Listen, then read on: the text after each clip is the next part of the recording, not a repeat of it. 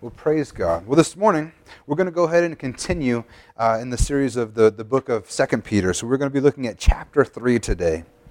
And I've entitled the message, The Day of the Lord, because this is a chapter dealing with the day of the Lord, the day of judgment, the day of wrath, the day of God. It's mentioned a, a few different ways, but we're talking about the return of Jesus Christ primarily in this chapter. You see, in the last chapter, in chapter uh, 2, Peter was speaking out on the character of the false teachers. And basically, he said these false teachers are egotistical men with no regard to authority, and they're proclaiming freedom, all the while they're actually enslaved themselves. They were leading others to destruction, and at the same time, they were ultimately destroying themselves. So now, as he's, he's dealt with us, he's showed us what the character of these false teachers are. He begins to go into uh, counteracting some of their teaching at the time. He begins to deal with basically, they were, they were mocking the return of the Lord Jesus Christ. They were saying that nothing's changed. Everything's the same. Why should we be worried about the return of Jesus? Why should we be worried about the wrath of God? Let us do whatever we want.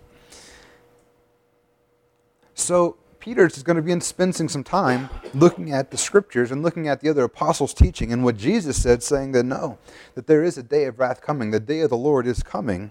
There will be judgment. There will be the establishment of his kingdom. And ultimately, the, the earth and the heavens are going to be recreated.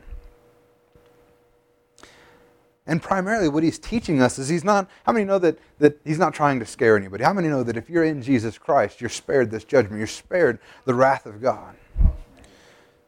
But he does want us to be ready, to be aware. Because you know what? If, if you're not aware, if you're not ready, you could easily be succumb to these false teachings. You could easily be led astray if you're not thinking it's coming. You know, have you ever heard people say that, oh, I just want to get saved, you know, like the minute before I die so I can live my whole life the way I want to, but then I get saved at the last minute. Way I can still make it in. But Peter's going to be showing that, hey, you don't know the day or the hour. Let's be ready right now. See, and the truth is, is this is the attitude of many people in the world. Many people will lie to themselves and say there is no God or there's nothing coming. And they do it to, to justify the lives that they lead. You know, it's, it's a lot easier to live an immoral life when you can teach when you can tell yourself that there's no consequence for living that way. When you can tell yourself that there's that there's no reason why I need to be saved. There's no re- there is no God. I can live however I want. People are lying to themselves. Because the Bible says that you can't look out and see creation and, and the Bible says you're without excuse. There is a God. You know, the sad thing is, is we're also seeing similar teachings in the church today. There are churches out there that claim that many sins are okay. They're, they're basically, as we were warned, uh, they're, they're doctrines that are basically there to tickle the ears of the people listening. You know, something that we'll never do in this church is gloss over scripture. Scripture. I'm never going to tickle your ears. Sometimes you'll hear hard teaching. Because the truth is, is we're supposed to teach the entire Bible. We can't, you know, it's, it's, it's not like the, uh, I saw a, a, commercial once. It was a play on that progressive insurance where you get to pick out the different stuff that you want. It was the, the progressive church where you get to pick out the, the little things that you want and you could put away the things that you didn't like. You see, many would pick and choose what they would want to follow in the Word of God. And I think really in the United States we see that a lot. We have a, a lot of cultural Christians that want to pick and choose what they want to follow. But the truth is, we can't do that. We have to look at the Word of God in its entirety. Let's go ahead and get started. In 2 Peter 3, uh, verses 1 through 2, it says, This is now, beloved, the second letter I am writing to you, in which I am stirring up your sincere mind by way of reminder, that you should remember the words spoken beforehand by the holy prophets, and the commandment of the Lord and Savior spoken by your apostles. Something I always love about the apostles when they're speaking, when they're writing these letters, is you always see their heart in it. You always see that they care for these people. With the, the apostles weren't, weren't men who felt like they were in some position of authority, lording over those who were there, but they cared for them. They loved them. The reason they were teaching these hard things is because they loved these people they were speaking to. And he says, This now, beloved. He always he refers to them as beloved multiple times in these chapters. But these are men and women that he loved. And he says, This is the second letter I'm writing to you because I want to remind you of what's going on. He wanted them to be prepared. He didn't want them, ultimately, He didn't want them to be lost in the end because they were led astray. He loved them. And we get started now as He's saying, Remember the words spoken before and by the prophets and by the, the commandment of the, your Lord and Savior, the commandments of Jesus spoken by the, the apostles, because we're getting ready to deal with those teaching, those poor teachings that those false prophets were teaching them. And then he begins to, he can still considers, uh, begins to encourage them and to lift them up. He says, I'm writing to you, I'm stirring up your sincere mind. He recognized that these were people who were sincerely in love with God. They had a sincere mind, they wanted to do the right thing. You see, a sincere mind is a mind that is committed to the Lord Jesus Christ. You know, when we operate half heartedly, we're asking for trouble. And I have to admit that operating half-heartedly, you know, standing on the fence, not fully committing to God is what ultimately leads us down that slippery slope away from the Lord Jesus Christ. You see it all the time as people begin to justify certain things or they begin to to uh, just they just try to argue that no, this is okay. God will understand or I'm forgiven and they they're not fully committed anymore and they begin to slip away. In Revelations 3:15 through 16, Jesus says this to, to one of the, the, the seven churches, is I know your deeds, that you're neither hot that you're neither cold nor hot. I wish that you were cold or hot. So because you are lukewarm and neither hot or cold, I will spit you out of my mouth. When we are not committed, we're, we're putting ourselves in a bad place. We're giving, basically, we're giving the devil opportunity. We're making it where it's very difficult for Jesus to work in our lives, but very easy for the enemy to start making inroads into our lives when we're not committed to our Lord Jesus Christ. And the truth is, we were bought with a price. Our lives are fully His. And that's how, the way we ought to live them. Another thing to note in this verse is it's possible to have a sincere mind and a poor memory. It's, it's possible to sincerely love God, but forget what He says about you. Forget the promises that He has for you. Matter of fact, I think that's probably where it mostly starts. As we sincerely love God, we want to serve Him.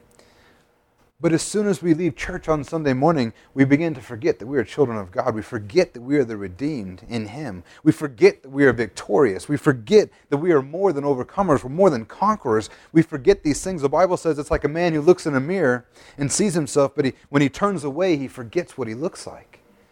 And that's where it starts. We may have a sincere mind, but we need to make sure that we're remembering what the Word God says about us as well. Peter's saying, remember the prophets. Remember what they said. Remember the word of Jesus. And this is what Jesus said as he's particularly dealing with this subject of end times, the wrath of God coming. Jesus says this in Matthew 24, 42 through 44. He says, Therefore, be on the alert, for you do not know which day your Lord is coming. But be sure of this, that if the head of the house had known at, the time, at what time of night the thief was coming, he would have been on the alert and would not have allowed his house to be broken into.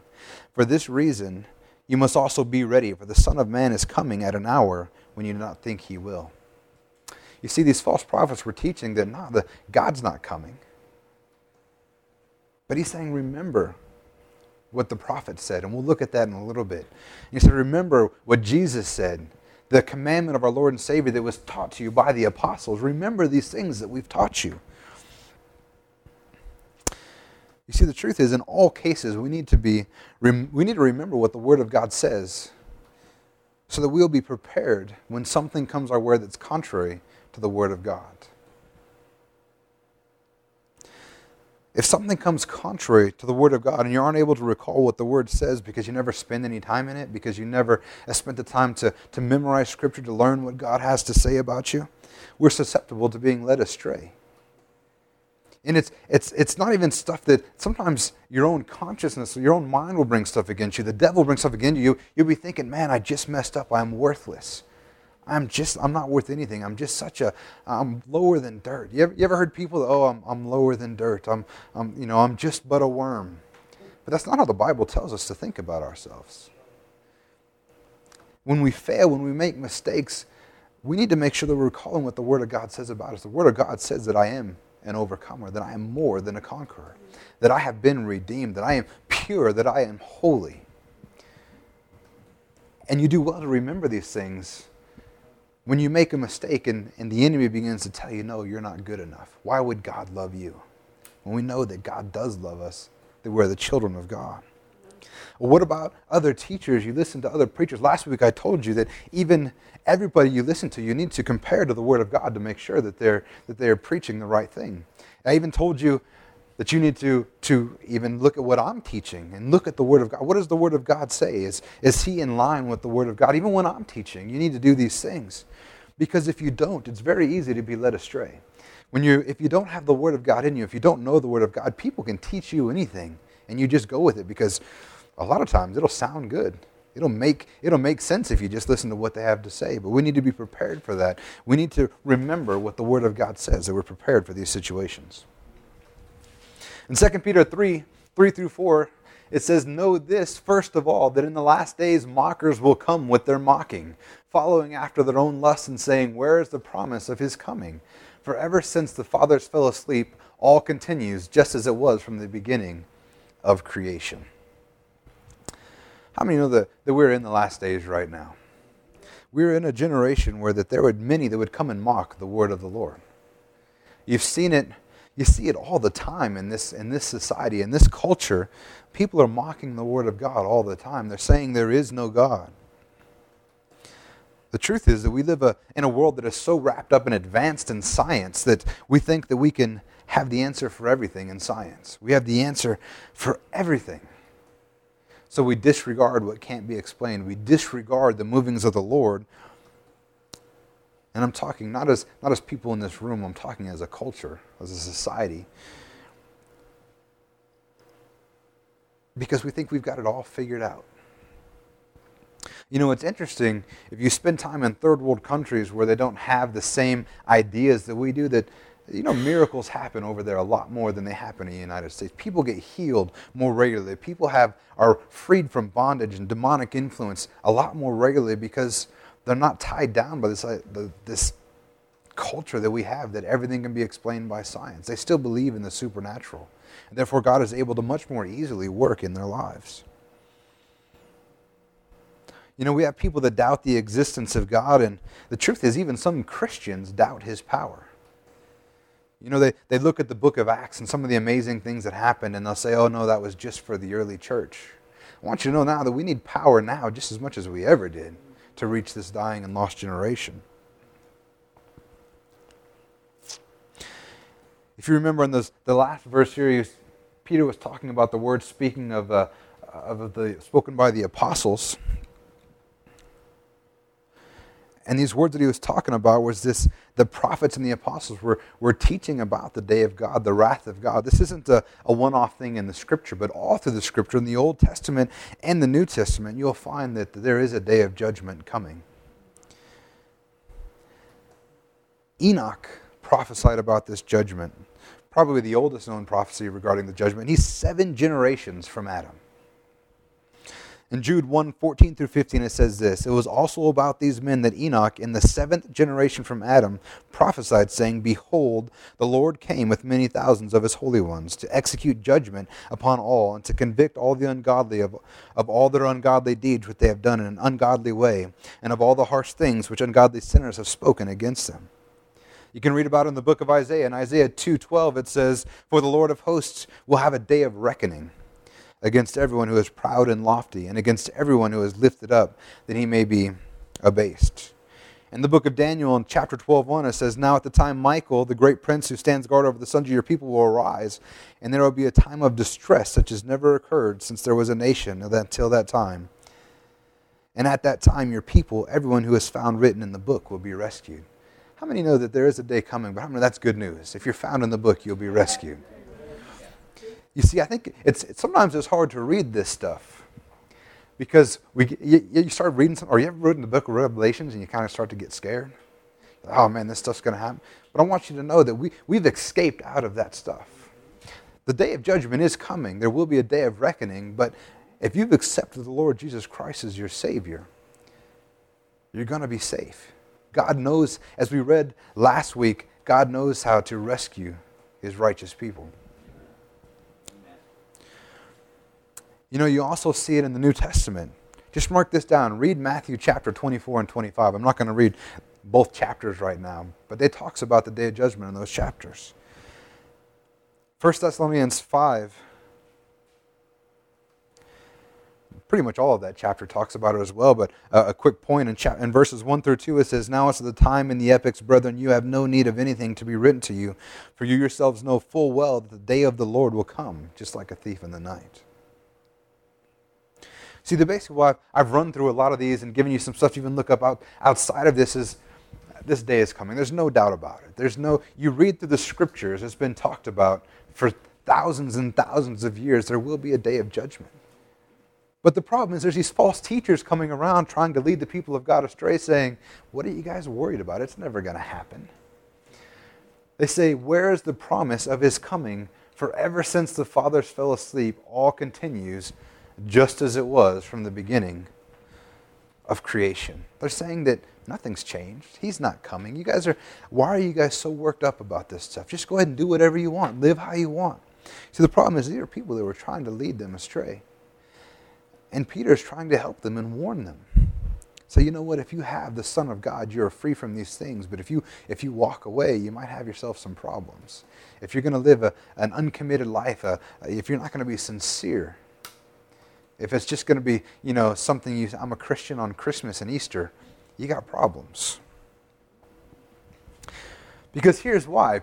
He begins to explain that they say that it's been the same always from the beginning to the end, but the truth is it hasn't. In 2 Peter 3 5 through 7, it says, For when they maintain this, it escapes their notice that by the word of God the heavens existed long ago, and the earth was formed out of water and by water, through which the world at that time was destroyed, being flooded with water. But by his word the present heavens and earth are being reserved for fire, kept for the day of judgment and destruction of ungodly men. You know, Matthew Henry says this about the mockers, or the scoffers, is what other translation says. He says that they believe this that what he has never done, they fancy he never can do or never will. The problem is, is when they say he has never done, has, has it escaped their notice? Did they not notice that God formed the heavens and the earth? It isn't how it's always been. There was nothing, and then God created. And then he goes on to say, What about when the world was destroyed? and flooded with water. You know what? They were all thinking, they were living up to that very day, going, as Noah preached for 120 years righteous, as he preached them and said, Listen, guys, we need to get it together. And man, I look at Noah, that man right there. I think after 100, after 10 years of preaching, and after, after one year of preaching and nothing, you know, I'm probably done. I'm like, yeah, forget him. I'm just going to build my boat and be on my way. 120 years he preached to these people. and the world was flooded with water. You know what? Just as it was from the beginning of creation, that was something a little different. He says, Has it escaped their notice? And he's saying to you, don't let it escape your don't let don't let yourself be led astray. Don't let it escape your notice as well.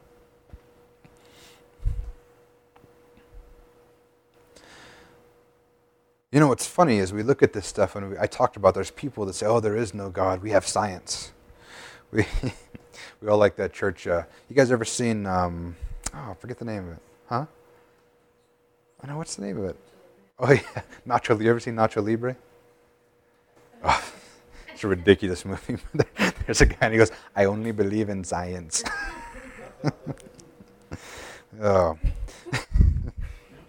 Done join the crack myself up club. Give me a second. So. But the thing is that how many know that scientists believe the earth was created? They don't believe it always was. Even now, they, they believe that something happened, whether it was the Big Bang or there's those who believe, over 50% of scientists still believe in creationism of some sort. And how many know that science has backed up that there was a major flood that flooded the entire earth? You know, this, this stuff is this stuff has happened. You can't say it never happened. This stuff has happened. The truth is, is that the Word of God is how all these things came to be. The earth was created at the Word of God. And the earth was destroyed. Everybody living on the earth was destroyed at one time by the Word of God. And I thank God that, you know, see, the difference between then and now is, is we have Jesus. You know, we don't ever have to worry about another flood coming or, or this earth being destroyed before the day of judgment because Jesus has come and paid the penalty of sin until that time. In Romans 5 now, it says, much more than, 5 now, 5 9. Romans 5 9 says, Much more than having now been justified by his blood, we shall be saved from the wrath of God through him. That's good news. But the thing is that there are those who would reject the free gift of life given by Jesus, the free gift of righteousness. There are those who reject, reject it. They would call the Holy Spirit a liar, as the Holy Spirit testifies to their heart. And the Bible in Romans 2 5 says this about those Because of your stubbornness and unrepentant heart, you are storing up wrath for yourself in the day of wrath, in the revelation of the righteous judgment of God. You know, the truth is, is that if you have Jesus, you're free from that wrath. But if you, re- if you refuse that gift, that free gift of righteousness, you're going to get to pay that bill yourself. And there are some that are storing up wrath for themselves on that day.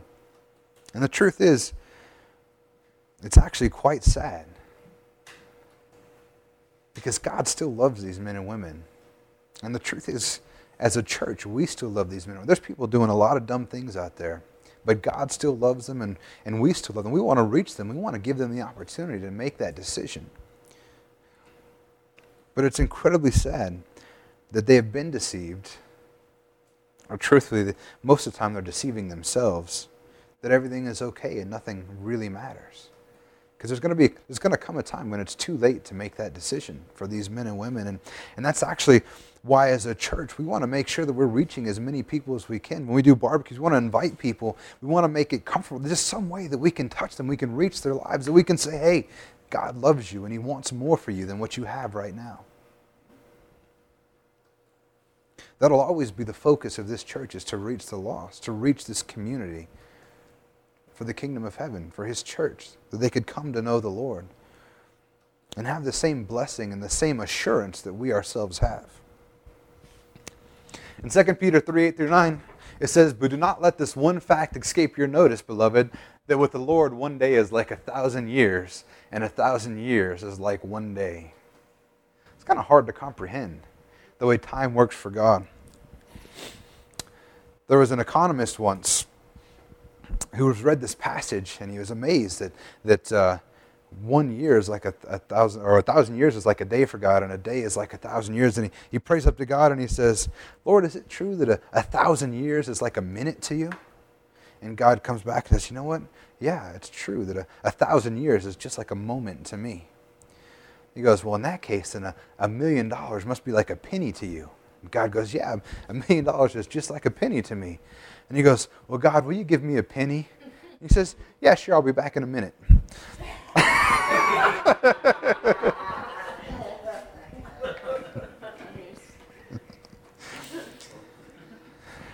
says, Do not let this one fact escape your notice, beloved, that with the Lord one day is like a thousand years, and a thousand years is like one day.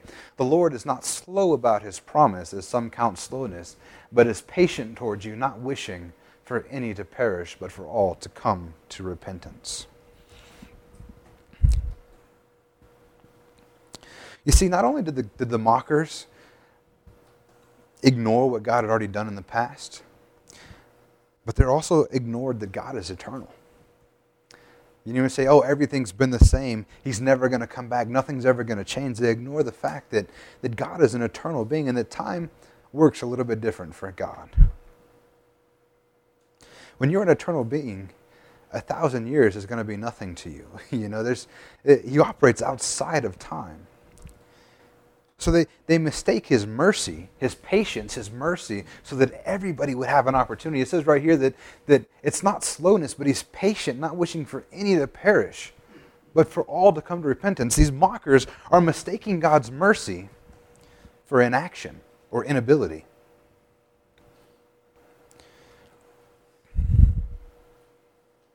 Before any of us, for anybody, starts to consider that maybe God is not real, that He's not doing anything, that He's not at work, we need to recognize that, that His not doing anything is actually because He's patiently waiting for everybody to have an opportunity to receive the free gift of righteousness in His Son, Jesus Christ.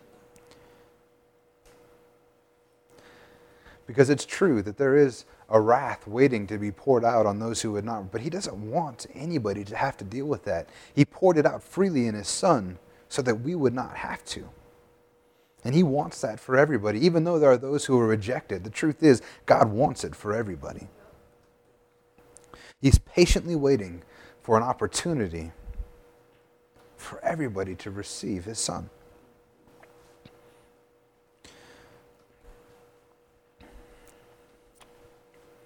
And the truth is, this attitude is nothing new for God.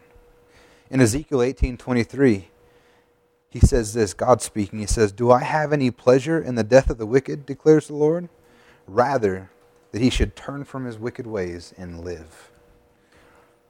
God has always wanted people to turn towards him and live. God is a God of love and compassion. It's true, God is a just God and justice must be served. That's, that's where the wrath of God comes from, because the wages of sin is death. Do not be deceived that there is a penalty for sin. The question is are you going to pay it, or are you going to accept that Jesus paid it for you? And whenever God says something, it will happen. I love that when God promises something, when He speaks, it's never a matter of if, but it's always just a matter of when. In Habakkuk 2, Habakkuk 2 3, it says, For the vision is yet for the appointed time. It hastens toward the goal. It will not fail. Though it tarries, wait for it, for it will certainly come. It will not delay. It may require patience to, re- to wait on the return of the Lord. It may require patience waiting for his return. But anyone who lives like he is never coming is making an eternally grave mistake. 2 Peter 3:10 as we continue on and it says but the day of the Lord will come like a thief in which the heavens will pass away with a roar and the elements will be destroyed with intense heat and the earth and its work will be burned up. How many of knows that nobody knows the day and the hour that Jesus is coming back? Matter of fact, the Bible says even the Son doesn't know, only the Father knows. And he says he's coming like a thief.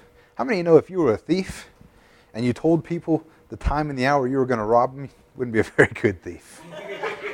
At least you'd only attempt it once and then they'd be waiting for you, right? See, I think that's why this analogy is, is, is, is used because thieves never announce they're coming. Because it would be pointless for them. They, they operate on, on mystery and surprise. And the truth is that Jesus will come back when we least expect it.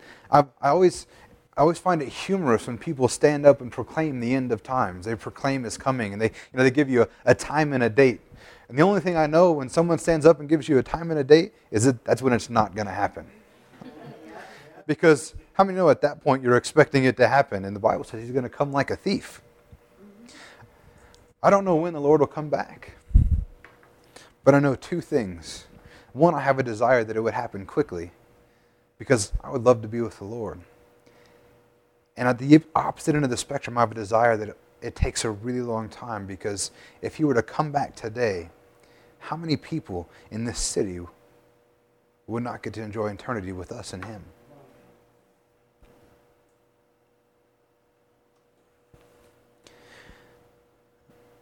Matthew 24, 42 through 44 says, Therefore be on the alert for you do not know which day your Lord is coming. But be sure of this that if the head of the house had known at what time of the night the thief was coming, he would have been on the alert and would have not allowed his house to be broken into. For this reason you must be ready, for the Son of Man is coming at an hour when you do not think he will. If we claim to know when he's coming, like I said, the only thing we can be certain of, he's not going to be coming at that point. And the truth is, is that this world is temporary. It's going to be burned away. It says the heavens will pass away with a roar, and the elements will be destroyed with intense heat, and the earth and its work will be burned up. And we don't know when it's going to happen. So our best, our best process is to be ready for it at all times. And what's interesting is if, if we put faith in this world, if our happiness and our fulfillment are wrapped up in this world, we're a sad people indeed. Because God is eternal, this world is not. So therefore I encourage you, let's, let's make sure that our happiness, that our fulfillment is bound up in eternal things, namely Jesus, not the things of this world. Amen. So Peter continues on in 2 Peter 3 11 through 13. It says, Since all these things are to be destroyed in this way, what sort of people ought you to be? Ought you to be in holy conduct and godliness, looking for and hastening the coming of the day of God, because of which the heavens will be destroyed by burning, and the elements will melt with intense heat. But according to his promise, we are looking for new heavens and a new earth in which righteousness dwells. So if we know that this is coming, if all this is coming to pass, and as believers, I think we, we can look at the Word and have no doubt that this is going to be coming to pass at some point. Will it be in our lifetime? We don't know, but like we do know that the, the Word of God is true. So, what should our priorities be if that's the case? What should be our focus? Living it up in this world or living it up for Jesus? In 1 Peter 1:15 it says, "But like the Holy One who called you, be holy yourselves also in all your behavior." See, at one point God says that you are holy because I am holy. And it's not only a command, but it's a fact. Because God is holy, we are holy. Not because of anything that we've done, not any of our accomplishments, not any of our, uh, you know, you can't help enough little old lady across the street to make yourself holy. You can't do, you can't, you can't give enough to the poor. You can't read your Bible enough. You can't come to church. There's nothing that you can do to make yourself holy except for what Christ did in you. So because God is holy, we are holy. But there's something else that happens when that happens. As, you, as you've been made brand new, you live holy because you're holy. And in 1 Peter 1.15 it says that. It says, But like the Holy One who called you, be holy yourselves in all your behavior. And the only reason we can do that is because we've been made holy by the Lord Jesus Christ. I've always, I've always heard it said, and I like this phrase, is that we do what we are. And if you are holy, that is what you'll do. But if you're a, a son of the God of this world, that's the kind of stuff that you'll do as well. It's a natural result as you've been made changed, as you've been made, made brand new, as you spend time in the Word and you have your mind renewed. It's the natural result is that you'll begin to live holy because that's what you are. Next, he says that, all right, you ought to conduct, your, conduct yourself with godliness, but you also need to be looking forward to and hastening the coming of the day of God. We should be living our lives like he's returning tomorrow. One, we need to be living godly. That's one of the ways we should be doing. But two, we need to ensure that we never miss an opportunity to share the gospel. Because if you had an opportunity to share the gospel for somebody, and he comes back tomorrow and you didn't, they've missed their opportunity. Now, ultimately, we're not responsible for anybody's decision, their faith. But how heartbreaking would it be to know that they never had the opportunity because we were disobedient to the Holy Spirit as He told us to go speak to somebody? We need to live like t- the last day is tomorrow, that we would reach everyone that we can reach. That we, what I mean is, we need to make that a priority.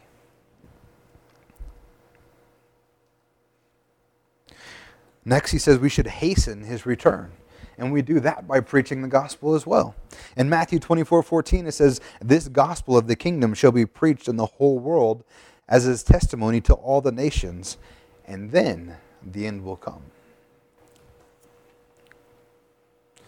It's interesting by living like he's coming back tomorrow, we're actually hastening his return if we're, if we're living as to speak the gospel to everybody, worried that he would come back tomorrow and somebody would miss out, as we've already learned that he wants all to come to repentance.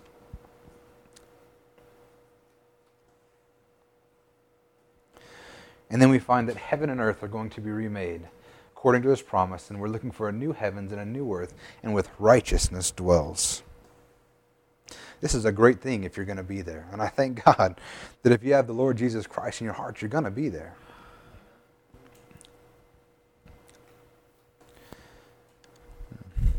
In 2 Peter 3:14 it says, "Therefore, beloved, since you look for these things, be diligent to be found by him in peace, spotless and blameless." Diligence and discipline are requirements to be a Christian. You know, the word disciple actually comes from the word discipline. We're to be diligent, we're to be disciplined, we're not to be wrapped up, we must not get wrapped up in complacency. But rather, since we are looking to his return, that we are ready for his coming. You know, some people only clean their house when they know somebody's coming over. You know, it's, I think most of us have a little bit of that. It's like some, someone's coming over, get the house clean. I guess that happens every Saturday night. So, but we can do that because we know somebody's coming over, right? And when you know nobody's coming over, you might get a little lax. Eh, I'm not going to do the dishes tonight. No one's going to see it. I'll do them in the morning. But what do you do when you don't know somebody's coming over? Or have you ever sold a house before and but you still live there, but you need to have people come over and look at it so you can sell your house? So what do you do? At that point your house is always clean. It's always in order because you don't know when the next person will be coming over. You never know when someone's going to knock on your door and say, hey, can I come in? I just need to talk and hang out, or, or any of these things. We need to live our lives in that kind of way, where our house is always clean and in order. And the truth is that this is the very same thing that Jesus taught. What Peter's teaching, Jesus taught this. In Matthew 24, 42 through 51, he says this Therefore, be on the alert, for you do not know which day your Lord is coming. But be sure of this, that if the head of the house had known at what time the night the thief was coming, and we've read this part a little earlier, he would have been on the alert and would not have allowed his house to be broken into. For this reason, you must also be ready, for the Son of Man is coming at an hour when you do not think he will.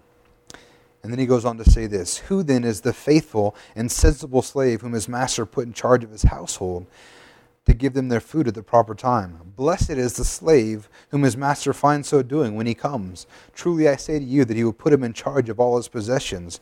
But if that evil slave says in his heart, My master is not coming for a long time, and begins to beat his fellow slaves and eat and drink with drunkards, the master of that slave will come on a day when he does not expect him, and at an hour which he does not know and shall cut him to pieces and assign him a place with the hypocrites. In that place there will be weeping and gnashing of teeth. Like I said, those people that uh, that have that thought in their head that oh, I'm going to live how I want, and right before I die, I'll, I'll get saved, and then I'll be okay. You know, and it seems like an odd thought, but I have to be honest. When I was a young Christian, when I first got saved, there was a part of me that went, "Yeah, I wish this would have happened a little later in life." What that what that is is I'm just being, can I be honest with you? I'm just being honest. That was, was, that was the naivety of a young Christian who was still, I recognized that there was a God and what was saying was true, but there was still a part of me that thought, if I become a Christian, life is going to be horrible. It's going to be so boring. I'm not going to be able to do anything. That's one of the ways the enemy uses to deceive people into becoming to know the Lord. So just being honest, yeah, there was a time in my life when I thought that for, for a, few, a few moments in my life. I thank God now that I, have I've tasted and know that the Lord is good. And I recognize that I was being deceived at that time. I, I would never think that now. At this point in my life, I wish I would have been saved so much younger. How much more could I have accomplished for the kingdom of heaven? How much more glory could I have given to God if I had been living for Him since that day when I was very young and accepted the Lord as my Savior instead of waiting till I was 33 years old with just enough faith to be saved, and most of the time, not even that. 20 years of my life at the starting line. What could I have accomplished in those years?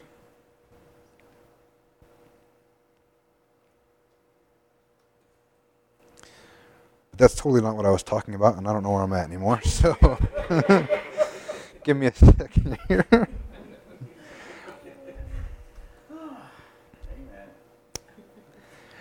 The truth is, is that Jesus said it, Peter says it, Paul says it. We need to be ready for his return. We can't live our lives thinking that we can do whatever we want and then at the last minute because we don't know when that's coming. And that's definitely a time, for lack of a better term, people are not going to be, want to be caught with their pants down. So, how can we be found by Him in peace, spotless, and blameless? You know, when I first read this, my first instinct is to think that this is a, a, a result of doing. To be found in Him to be found by him in peace, spotless and blameless. My first thought was, man, I got to be doing everything perfect. I mean, what if he comes back at that, that moment where I'm, I, am i am in a, I'm in a slip? I, I just stumbled for a moment. But the truth is, what we do is not what makes us spotless or blameless. It's being in him. In Ephesians 1 3 through 4, it says this Blessed be the God and Father of our Lord Jesus Christ, who has blessed us with every spiritual blessing in the heavenly places in Christ, just as he chose us in him before the foundation of the world, that we would be what? Holy and blameless before him in love. That was Ephesians 1 3 through 4. We're holy and blameless in him, not of our own doing. And then in Philippians 4 7, it says this And the peace of God, which surpasses all comprehension, will guard your hearts and your minds in Christ Jesus. The peace of God comes from being in Christ Jesus. Spotless and blamelessness comes from being in Christ Jesus. And because of these things, when He comes, we can know that we're in this position ready to meet Him. Not because of the things that we're doing, but because of the fact that we received the free gift of salvation. You guys ever seen that, that bumper sticker that says no Jesus, no peace? You know, N O Jesus, N O peace. But then it says no Jesus, no peace, the K N O Jesus, K N O peace. Yeah, it's a lot harder as I was preparing this, I'm like, how am I going to do this so people can still understand what I'm saying when they're listening to the recording later? So instead, I'll just sound like an idiot spelling it out. But you guys know what I'm saying. No Jesus, no peace. But know Jesus, and you'll know peace. And 3 Peter 3 16 through 16. That's clever. 15 through 16 says, In regard the patience of our Lord is salvation, just as also our beloved brother Paul, according to the wisdom given him, wrote to you. As also in all his letters, speaking in them of these things, which are some things hard to understand, which the untaught and unstable distort, as they do also the rest of the scriptures to their own destruction. You know, the patience of the Lord that we're supposed to regard here as salvation is that patience is his willingness to wait, his willingness to give everybody an opportunity. And we shouldn't regard that as something bad. We shouldn't regard that as, as something loathsome or him not completing his promise, but we should actually regard that as salvation because it is for those who are going to one day get the opportunity to receive his gift of righteousness. And next we go on to see that we find that Peter is in agreement with Paul he begins to talk just as also our beloved brother Paul, according to the wisdom given him, wrote to you. We begin to see that Peter and Paul are in agreement, which I've always found absolutely amazing because they were preaching completely separate for three years. And then after three years, they came together for two weeks and separated again, but they were always preaching the same thing. They were in harmony because, you know what? It's not the preaching of men, it was the preaching of God. And you can find that in Galatians uh, chapter 1, where he talks about that, that he had his experience on the Damascus Road. Then he, he, he didn't, he says, I, I didn't immediately consult flesh and blood, but he went on to preach what God had told him. Then he comes together with Peter later and is like, hey, I'm preaching the same thing you are. It must be God. And then you get some stuff like this that, that makes me feel a little bit better about myself. He says, and also the letter speaking in them, in them of these things, in which are some things hard to understand. Peter was like, Yeah, sometimes it's kind of hard to understand what Paul's saying. And sometimes I read the scripture and there's some things that are difficult to understand. But no, you're in good company when you read the scripture and there's some things that are difficult to understand. But the truth is, Peter's not trying to insult Paul. In these day and age, when, when they said that something was difficult to understand, when they were talking about the teachers of the time, what they were basically saying is that what he's teaching is, is complex and brilliant. What he's teaching are, are these are mysteries of God. And they're on the same page. And then what I find even more amazing as we read this, he goes on to say, which the untaught and unstable distort, as they do also the rest of the, the rest of the scriptures. Peter is, is equivocating Paul's writings as scripture. You know, scripture is inspired by God. These are the words of God that are being, being spoke. And at this point, we begin to learn that, yeah, the, the, the, writings, these letters that we read about in the New Testament, they are scripture. And even Peter, one of the apostles, says that, yeah, Paul's writing is, is equal to scripture. He says that they're, they're distorting what he's teaching just as they do the rest of the scriptures. And see, and that's the problem with false teachers is they take stuff, they take it out of context, or they, they try to teach it in a way that's, that's leading people astray. They're distorting it. And it says the untaught are doing so. And that's exactly what Peter's warning us to do, warning us of right now is false teachers that would distort the word of God and lead us astray. Let's let's be ready for them. Let's be prepared. Let's spend time in the word and know it so when it comes knocking, we're prepared. And then in 2 Peter 3 17 through 18, this is the last scripture we're going to look at today. It says, You therefore, beloved, knowing this beforehand, be on your guard so that you are not carried away by the error of unprincipled men and fall from your own steadfastness, but grow in the grace and knowledge of our Lord Jesus and Savior Jesus Christ. To him be the glory both now and to the day of eternity. Amen. I think as believers today, we take for granted the greatness of the Bible that we have. You know, we, we look at, and I've said it before, we look at some of the people in the Old Testament or whatever, and we're like, man, if I lived in those days and saw those things, man, it would, it would be awesome.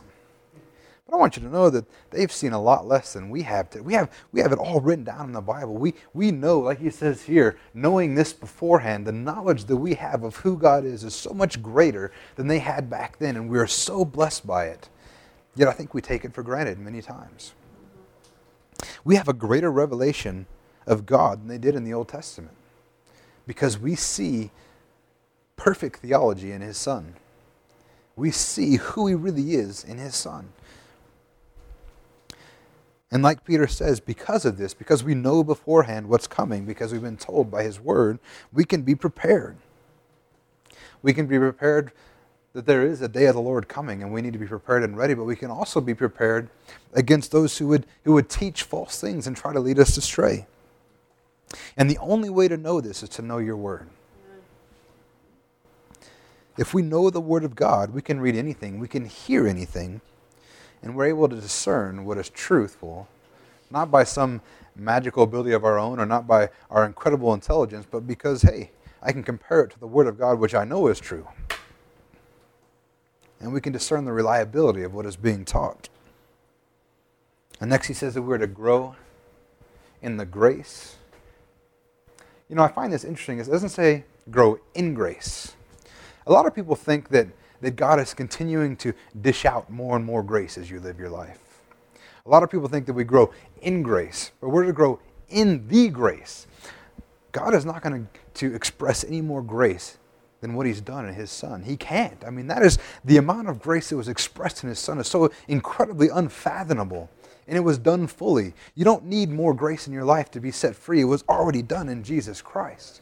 But we're to grow in that grace that's already been given.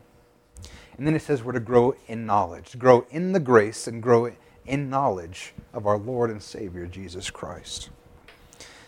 And we do that by spending time in the Word. We begin to, you read your Word and you go, man, I don't feel like a really great person. But you're like, wait a minute. It says right here that I'm an overcomer. You know, I, have got this stuff going on in my body. I don't feel right. Wait a minute, right here it says, by his stripes I am healed. You know, and I, I feel like that I'm, I'm always going to be a slave to this sin. But wait a minute, right here it says that I am free from the bondage of sin. We read our word and we begin to learn who we are. We grow in knowledge of him. And ultimately, we begin to learn who we are in Christ. And we can be prepared for all of these things that we learned about today. Amen? Amen. Let's go ahead and stand our feet and we'll uh, pray and dismiss the service.